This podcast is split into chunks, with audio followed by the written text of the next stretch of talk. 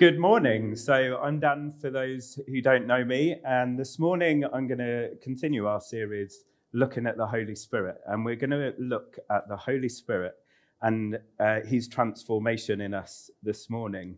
But before I do, I wanted to share a conversation we're having in our household at the moment. It's divided the family. Reuben wants a pet snake.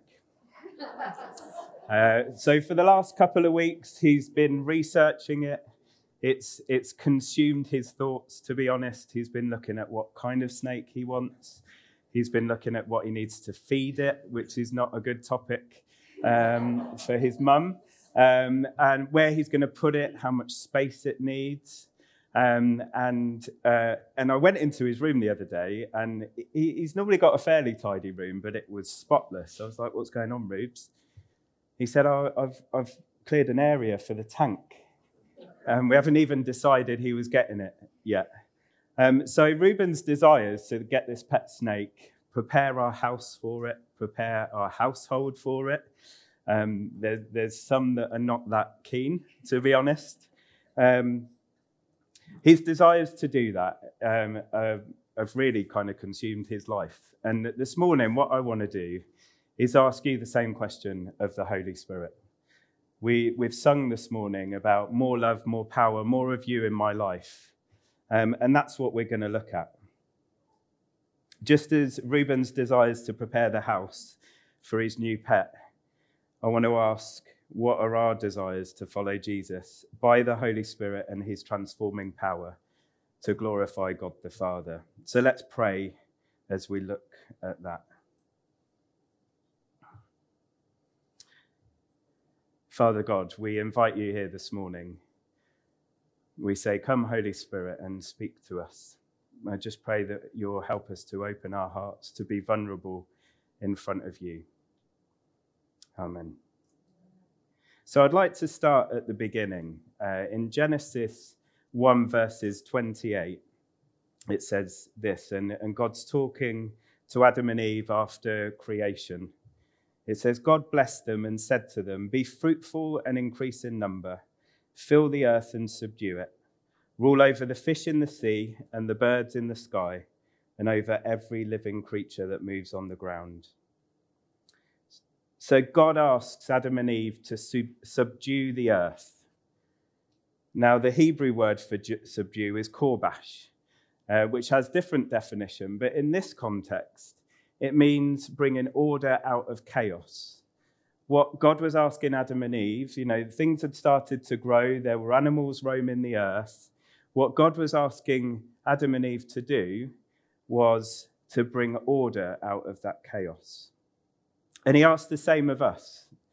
I don't know about you, but my life is pretty chaotic, um, especially over the last couple of years, and it can just feel too much. But what God asks us to do is bring order out of that chaos. And that's to our whole life, to everything that we do with your family, your friends, your neighbors, your work, your rest, your play, in everything. Well, that feels like a pretty huge task, doesn't it? But this morning, we're going to look at how the Holy Spirit can transform us and work in us to bring order into that chaos. And we're going to look at three things. We're going to look at how the Spirit draws us to God, how the Spirit regenerates us, and how the Spirit renews us in our transformation with Him. So, first of all, the Spirit draws us to Jesus. The Spirit that draws us to Jesus is that stirring of your heart as you open it to, to God. You feel the Spirit moving in your heart and pointing you towards Jesus. That saving power of Jesus and the work he did on the cross is brought to you by the Holy Spirit. And he stirs us.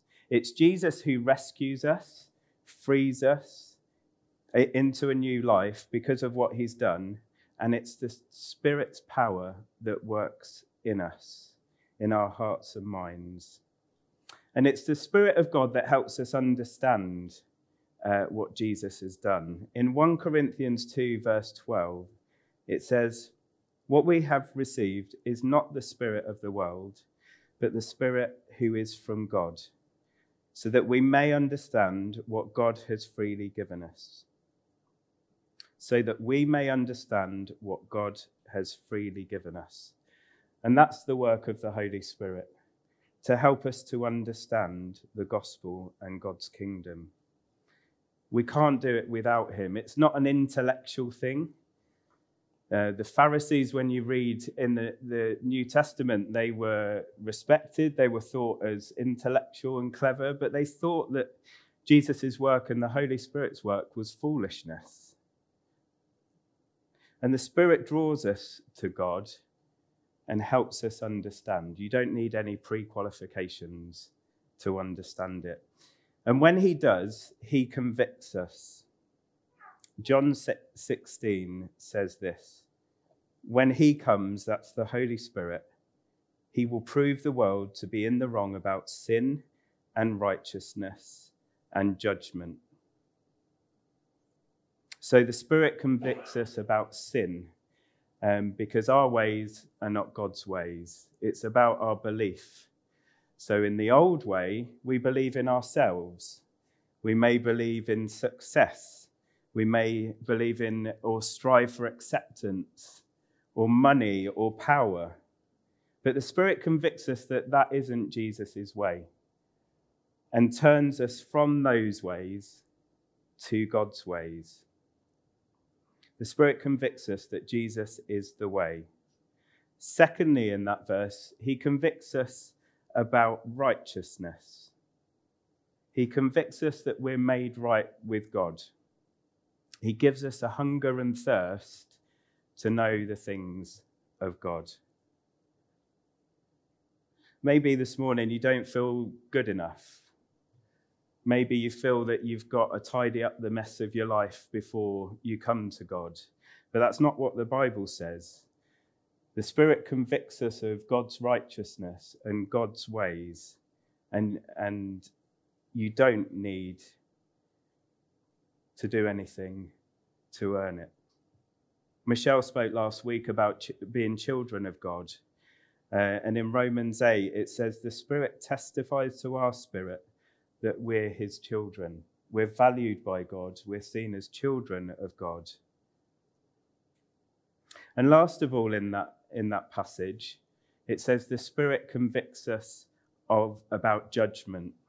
The Spirit shows us that Satan is defeated. It shows us that we've got victory in Jesus. Maybe you feel that you've got sins, addictions, or, or barriers that stop you um, from approaching God. But the Spirit shows us that Satan is defeated, and he shows us truth. He speaks truth into us. He crushes the lies of Satan that, that Satan tries to convince us of. In John 16, verse 13, it says, When he, the Spirit of truth, comes, he will guide you into truth. Maybe you feel drawn to God right now. That's the work of the Holy Spirit in you. Maybe it's your first time. Maybe you feel that you've strayed from God and, and the Spirit is drawing you back to Him. And it's a hard thing to do to be vulnerable before God, to open your hearts before God.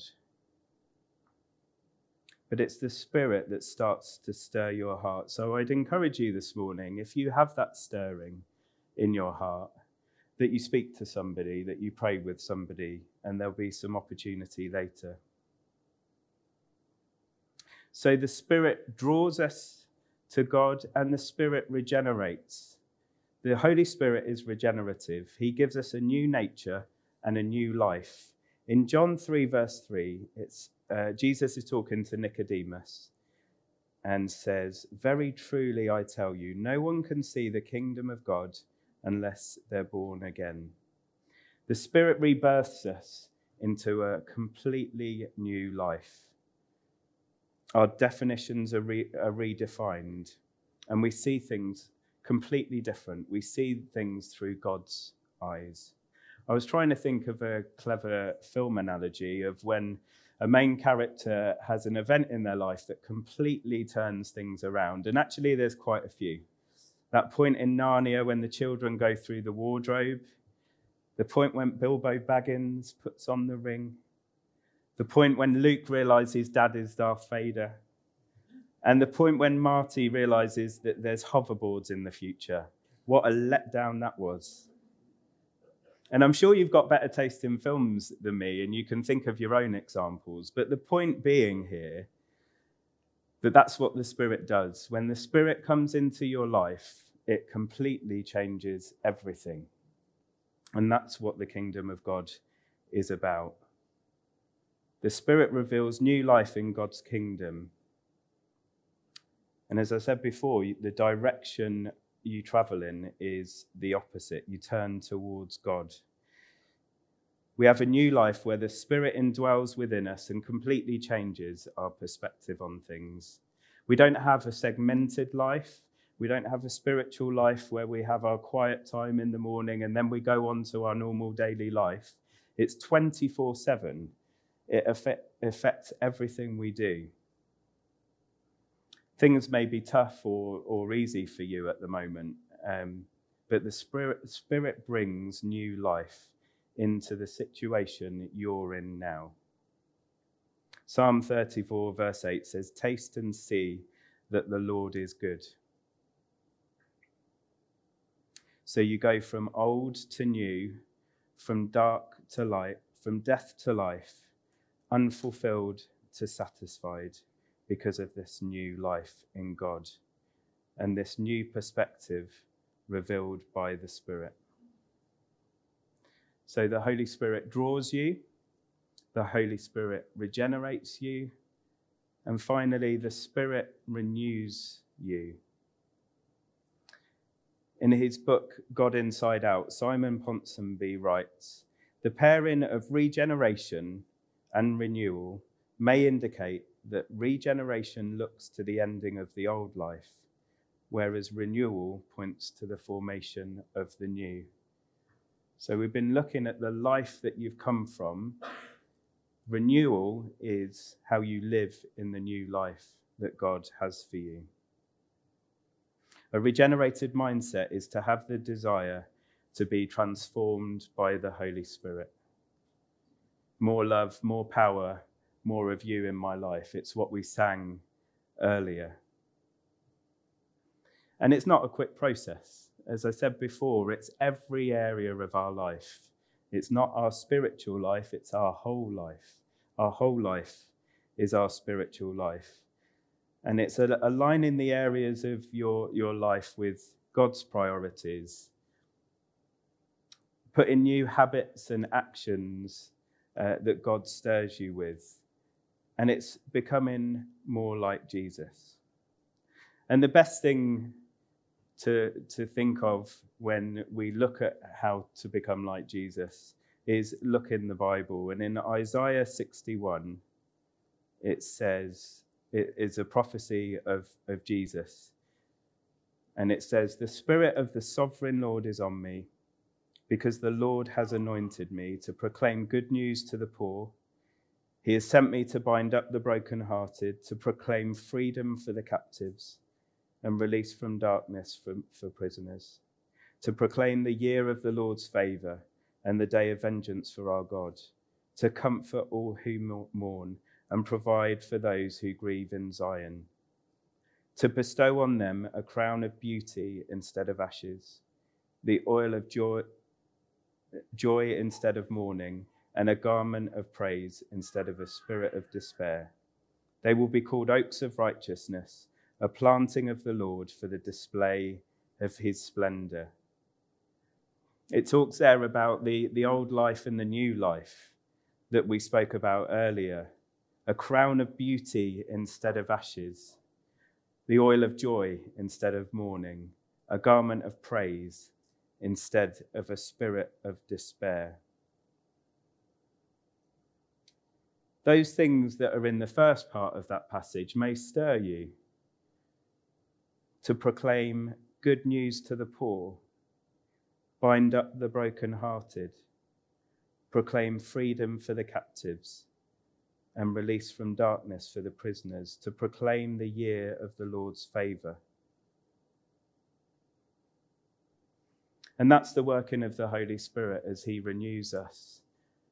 And as we start to have a heart like God to do those things, because of what Jesus has done and by the power of the Holy Spirit, God can work in us and move us. Sometimes we're so used to the old life, we've got our old habits, the way we do, do things, and, and they contradict the new life that God's given. You know, these things take time for the Holy Spirit to work in every area of your life. So, how can we do that? Well, I would say the answer is one step at a time. Steve, at the end of our last series on the Sermon of the Mount, spoke about intentional formation. How can we form our lives around teaching, practices, and community, giving the Holy Spirit freedom to work on us, work in us? I think there's a, a slide